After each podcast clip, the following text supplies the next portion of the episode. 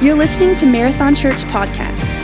We exist to build communities that love Jesus, love people, and live on purpose. To learn more about Marathon Church, visit marathon church dot org. We hope that this encourages you today and builds your faith. Enjoy this week's message.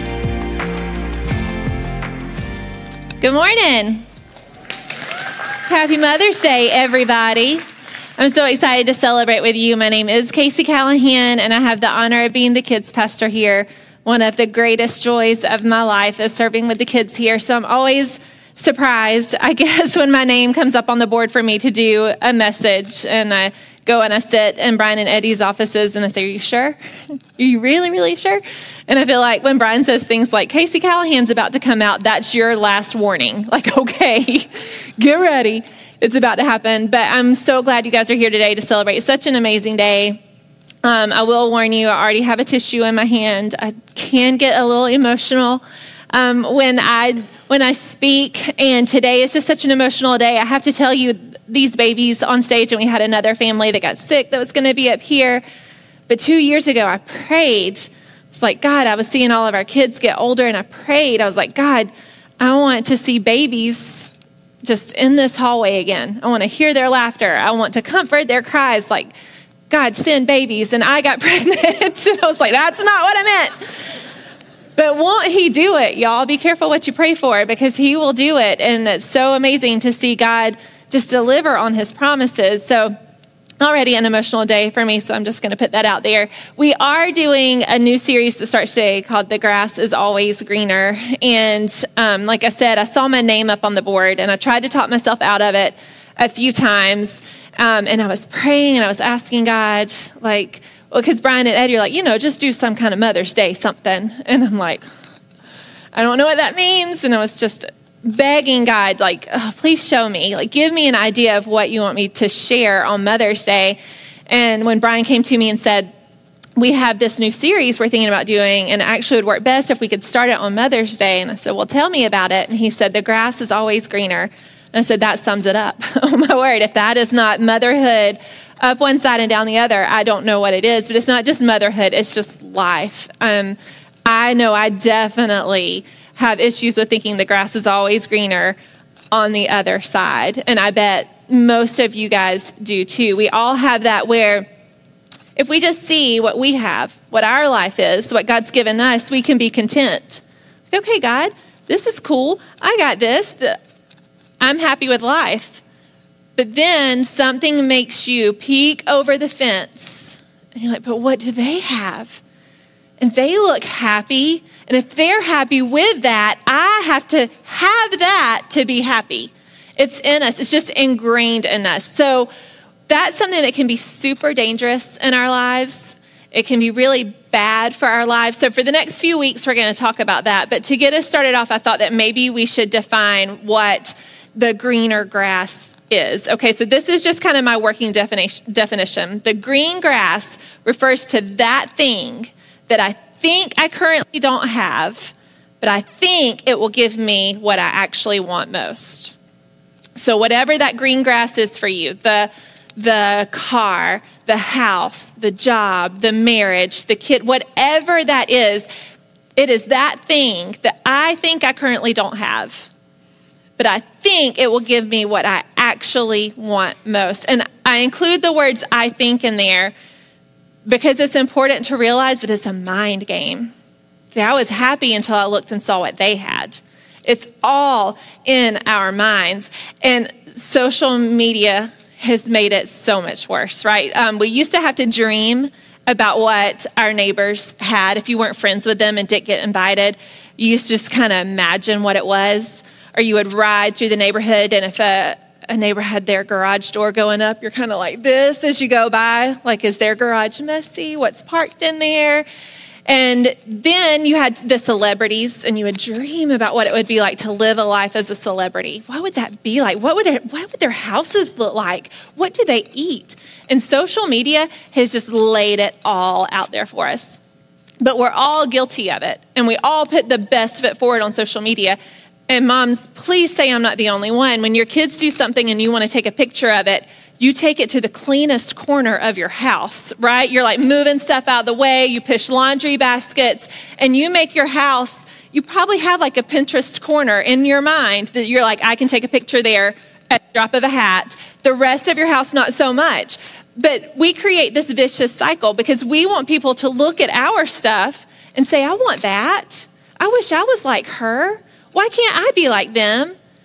And it's the same thing that we do for other people. It's a vicious cycle that we just continually put into. So to try to help us, I thought we would have a little exercise that we're going to try. So I want you guys to fill in the blank on this statement.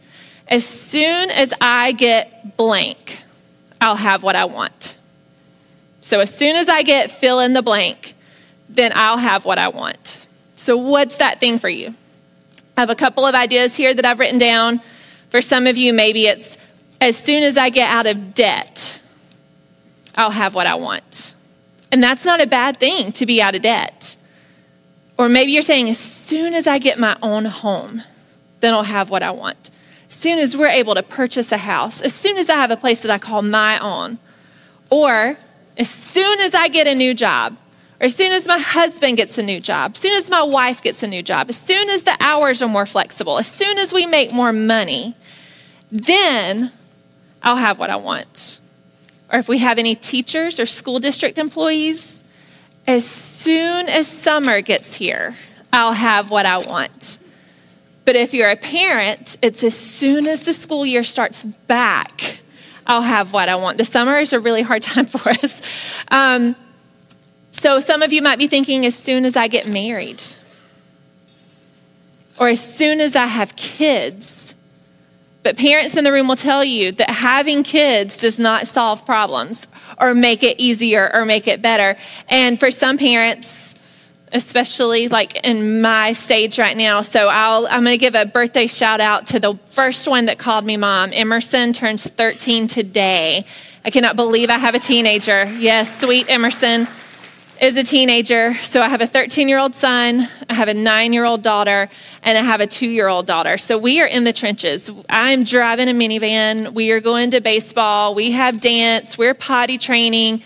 We are parenting sun up to sundown.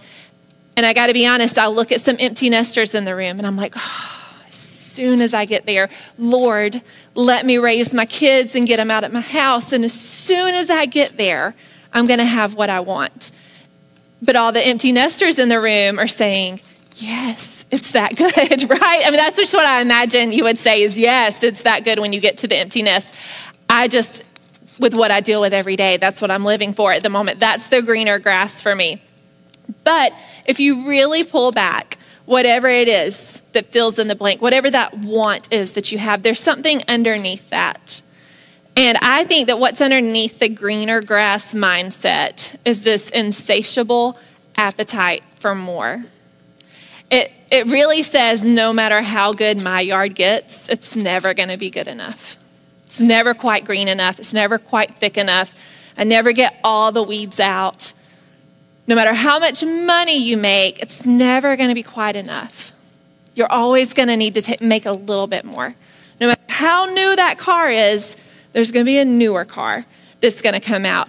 And I think if we allow that mindset to sneak into our lives, because it's always lurking, it's always knocking on the door, it will steal our life from us. It's a literal thief. It will steal our joy, and it will take the life right out from underneath us. So we're going to look into our Bibles. I love a good Bible story. One reason I love kids ministry so much, telling Bible stories. And it's so funny, we tell the kids every week and we tell the students. Chase just did a message Wednesday night with the students that if you have a question, if you have a problem, if you have an issue, the answer is in his word. It might not just be completely spelled out for you. You might have to study it a little bit, but God gives us the answer right in his word. So this is a story that um, is from the history of the nation of Israel. And it's kind of the story that runs in the background of the David and Goliath story. So most of us have heard the David and Goliath story somehow, some way. But if you haven't, David is a little scrawny kid, and he's delivering lunch out to the battlefield to his older brothers who are the actual soldiers. there's this giant named Goliath from the enemy army, and no one can defeat them. No one. They don't know what to do. So scrawny David goes up and he defeats Goliath, right? That's such a cool Bible story. I love telling it, and kids, it's a great story. So this is kind of the backstory to David and Goliath. So God had led his people out of slavery. The Israelites were slaves, lived a horrible life in Egypt, and God used Moses to lead them out, and Moses took them out into the desert. So slavery was bad, but the Israelites hated the desert. So they had spent this whole time being slaves saying, get us out of here, free us. And they went to the other side and they were in the desert and they said, wait a minute, this is worse, take us back. They were so not thankful and constantly looking over, not happy with what they had. So a couple of generations later, the Israelites finally made it into the promised land. And this was such a huge moment for God's people to finally make it into the land that he had promised them. And it was the land, if you've heard the saying, it was overflowing with milk and honey. And I tell kids, you know, I don't, I don't have a lot of milk and honey. It's not always in my cupboard. Like that's just not part of our, our diet daily. So I'm like, it's like sweet tea and Doritos or something, whatever it is. It's awesome, whatever that milk and honey is. But it wasn't awesome enough. And they started looking across the borders, and they saw other countries and other nations. And what they noticed was that these other countries and these other nations across the fence, they all had a ruler, but they didn't, because God wanted to be their king. And the people said, well, we don't want you to be our king. We want what they have. They have a human ruler. Send us a man to rule over us. And I don't know about you guys right now, but I'm like, God, please come, come rule over us right now. But God is kind and gracious, and he allowed that. He said, okay, and he let them have a king. So we're going to pick up the story in First Samuel chapter nine, and they're on this exploration to go find their king. And at the beginning of chapter nine, it says this: there was a Benjamite, a man of standing, whose name was Kish, son of Abiel, the son of Zerar, the son of Becherath, the son of Aphiah of Benjamin. And yes, I know how to say all those names, because all you have to do is say it with confidence, and people believe you, because... right? I mean, I don't know that anybody actually knows how to pronounce every name in the Bible, but if you say it with enough confidence. All right, so Kish had a son named Saul, as handsome a young man as could be, found anywhere in Israel. And that's not my words, that's the literal scripture that I'm reading. So as handsome a young man as he could be, found anywhere in Israel, and he was a head taller than anyone else. So I'm going to pause here for a second, because I think that there's something for us to learn about how the writer is describing Saul. So first of all, if you don't say who you are, someone else is going to define you. If you don't know who you are and you don't come out and say it, they're going to define you. And usually it's using something external. They have this, they look like that, they are this, whatever. So it's always better if you define yourself instead of letting someone else do it. And based on Saul's life, what we see here is that he has two definitions that he gets stuck with. Number one um, was that he was as handsome as anyone in the land. And number two is that he was a head taller than anyone else. And I thought this was really interesting. It wasn't enough to say that he was tall. I'm tall. It's not enough to say that he's tall. He has to be compared to everyone else. He's a head taller than anyone else. And this made me think, I don't want to know how I'm doing. I want to know how I'm doing versus everyone else, right? I don't want to know just that I'm a good mom. Am I as good of a mom as they are? Am I as good of a wife? Am I as good of a kids pastor as another kids pastor? Am I as good of a Jesus follower? And I will just lay it out here for you guys. I one hundred percent, and I've been called on it before, in a sinful way, I absolutely base who I am on my kids' achievements or disobedience, depending on the day and the kid. I can wake up in the morning and I can be feeling good. Everybody's in a good mood. I have packed the cutest lunch with a note and a, and a cute lunchbox, and I send them off and they get there on time, and I'm rocking this mom thing. Like I have got it under control until the first email comes in from the teacher. The, the last one was that he moonwalked to the trash can, and I was like, did he do a good job? Like, did, how was he? We've been practicing. But, you know, or I get the notification that there's missing assignments.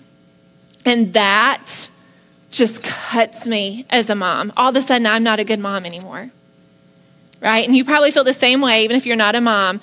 You think you're doing good. By your standards, I've done what I can do. I'm feeling good about it until something from the outside comes in. Oh, how am I doing versus that? Not as good. So Saul, unfortunately, based on the way the rest of his life worked out, he seemed to allow this thought to get inside of him. How am I doing against David? How am I, how am I doing against David? Because it doesn't create a healthy thing when we define ourselves based on external anything, right? So, so here's, um, here's where he actually, um, David and Goliath actually went down. It's in chapter seventeen. And I would just want to say, if I could sit down and talk to Saul before this, if I could look at him and say, dude, you are the first king. You are chosen. You are rocking it. You are doing a great job. God created you to be you, to do this job. If I could say that to him, I wonder how things would have been different. Of course I didn't, and God wrote down something completely different, but on the battlefield, here's Goliath, and he is just talking smack, this giant. He is just completely calling out the army, saying, I dare you. Send someone across. I can defeat anybody. You'll become our slaves. And Saul, as the king, is literally saying, I don't know what to do. I have no idea what to do. Scrawny David's coming up. He's the little brother just delivering lunch, right? He has lunch bags.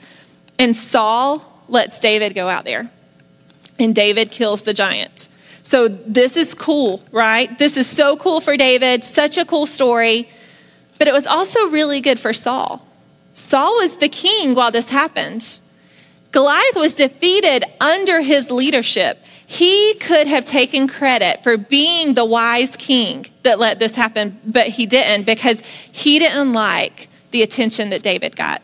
In First Samuel eighteen six, when they came back home from the battle, it says, when the men were returning home after David had killed the Philistine, the women came out from all of the towns of Israel to meet King Saul with singing and dancing, with joyful song, with timbrels and lyres, because that's how you know it's really getting turned, is when people bring out timbrels and lyres. They danced and they sang, and the words they sang were, Saul has slain his thousands and David his tens of thousands. And this is how Saul responded. Saul was very angry. This refrain displeased him greatly. They have credited David with tens of thousands, but me with only thousands. And when this next line is really important, he said, what more can David get but my kingdom? Okay, remember, David is a scrawny kid. He did something really awesome. He beat a giant. That was really cool. But that's all he had, and a few women singing about him. Saul was still the king. He was still in charge. He was put there by God. But he was so worried that at this point in Saul's life, he just pretty much pulled the stool up to the fence and stuck his neck over and watched David for the rest of his life. In fact, scripture says, from that time on, Saul kept a close eye on David. But Saul really should have been more worried about what was going on with him. What was making him so worried about what David was doing? Um, right now, Saul doesn't really have the best reputation as a leader. He could have been seen as wise King Saul, who's under his leadership, they defeated the giants. But instead, he couldn't be happy with what he was given. He was so worried about David. And just imagine if he had decided, you know what? Good for you, David. I'm so glad that under my leadership you did this. I'm going to give you a palace and I'm going to give you n- no taxes for the rest of your life. I have no idea what he would have done. But what a different story this life that he led would have been. But he didn't do that. He didn't celebrate. And what he should have been celebrating turned into bitterness and hatred. And that kind of stuck out to me. I think it's something for us to pay attention to.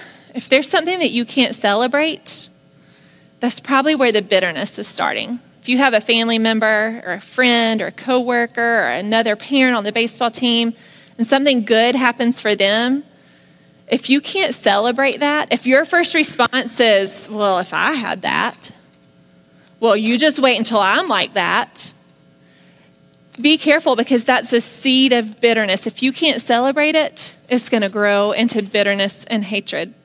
And that emotion will tear you apart, and it will rob you of life. So, sad story for Saul. Literally died chasing David, but I think it gets sadder for me. David is one of my favorite Bible characters to study. He's fascinating. And if you know anything about David, usually what you say about him is he's a man after God's own heart. And I'm still trying to figure out exactly what that means. I love that saying, and I'm trying to figure out exactly what that means. But followed up by that is, but boy, howdy, did he mess up. Oh, that David, oh man, he made some bad decisions. So David, Saul dies chasing David, and David eventually gets to become king. He has his kingdom. He has everything. He has it all.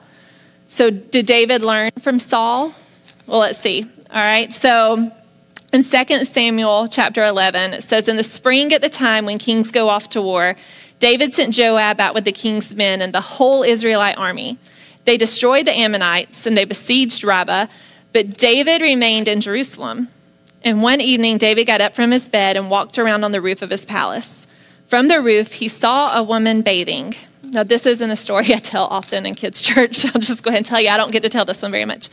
The woman was very beautiful, and so David sent someone out to find out about her. And the report came back in. She is Bathsheba. She is the daughter of Eliam, and she's the wife of Uriah the Hittite. Now, how could have David responded here? You go, Uriah. You go, boy. Your wife's a beaut. I'm so happy for y'all. You're going to have beautiful children. That's amazing. I bless your marriage. Awesome. I'm just going to go over here and stop looking at your wife. That was one way to handle it, King David. But that's not what he did. Um, for those of you that know the rest of the story, he couldn't help looking over the fence and wanting what was not his, and what did not belong to him, and what God had not given him. And it ruined his legacy. It absolutely ruined his legacy as king. He lost one of his sons. He created such a problem by looking over the fence. And I'm telling you that if this can happen to Saul, and it can happen to David, and it can happen to me, and it can happen to you, that this is something God wants us to pay attention to. And I really think there are three ways that we can learn this greener grass lesson. All right, God's really wanting us to learn. So the first way is by Saul's example. You could chase it your whole life and never get it. You could literally die chasing it.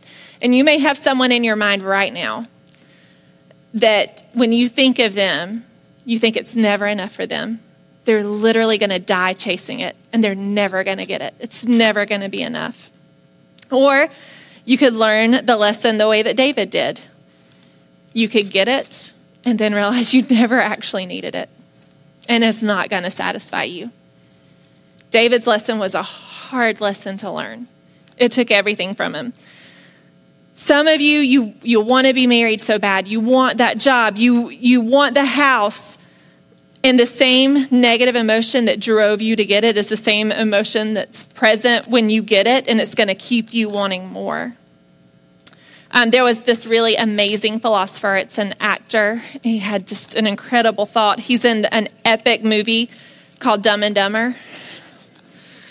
Um, and I'll go ahead and admit it. I quote this movie every day, every single day. I love this movie. A lot of our staff quote it every day. Um, the actor's Jim Carrey. And uh, according to the internet, he said this, and I didn't do a whole lot of research past that, so I'm hoping it's true. So just don't picture Lloyd Christmas saying this right now, um, because it's very deep and profound. But this is what Jim Carrey said.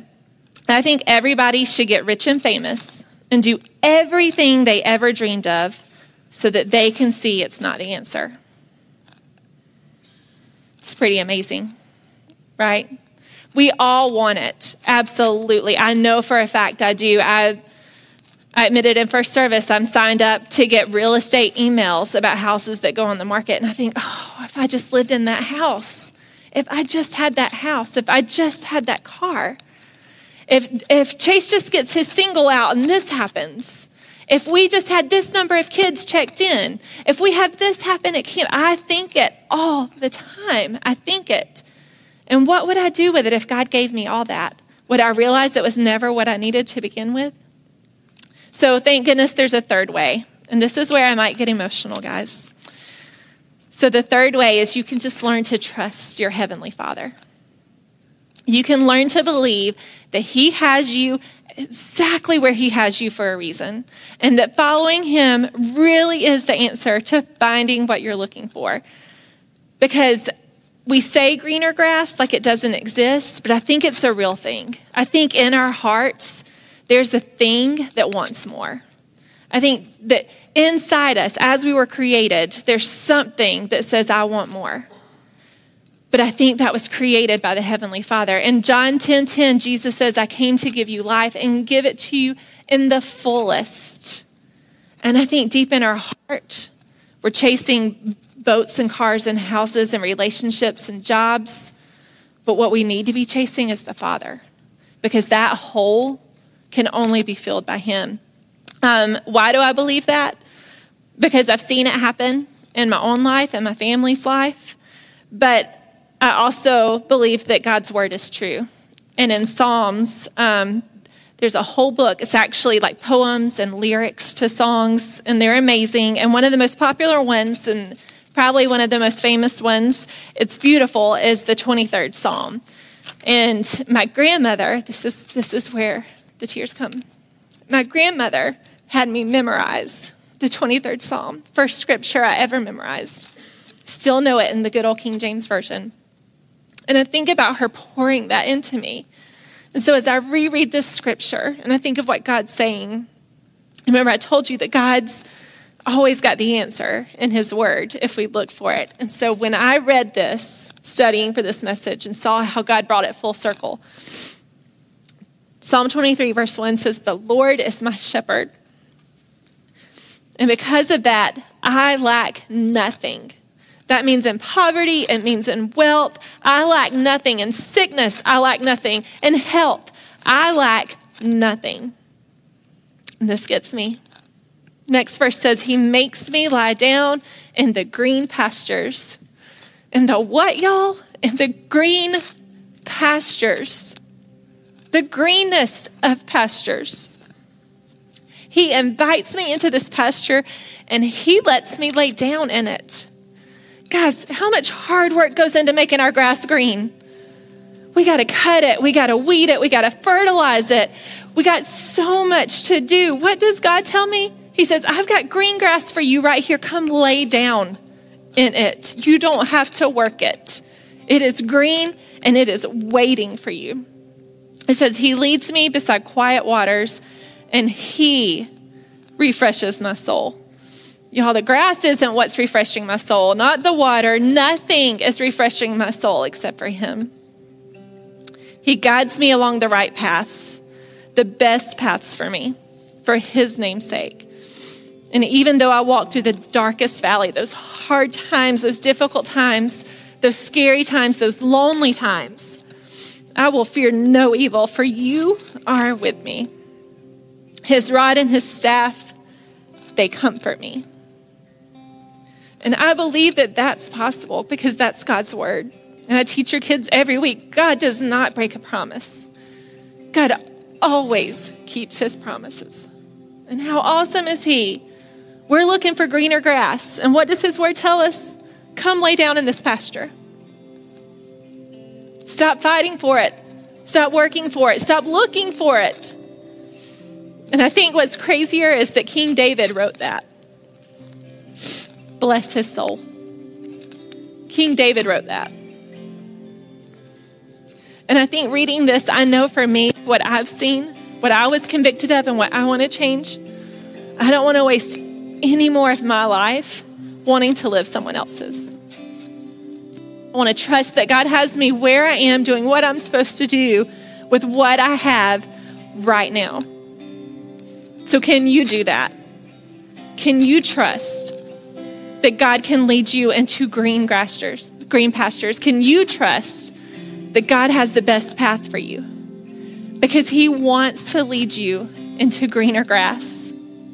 All you have to do is follow him. If you were encouraged by today's message and made a decision to follow Jesus, be sure you let us know by connecting with us online at marathon church dot org. If you haven't already, be sure to rate us and hit subscribe on iTunes, Spotify, or wherever you stream your podcast. To experience more messages, videos, and live gatherings, visit us at marathon church dot org or download the Marathon Church app. Thank you for listening to Marathon Church Podcast.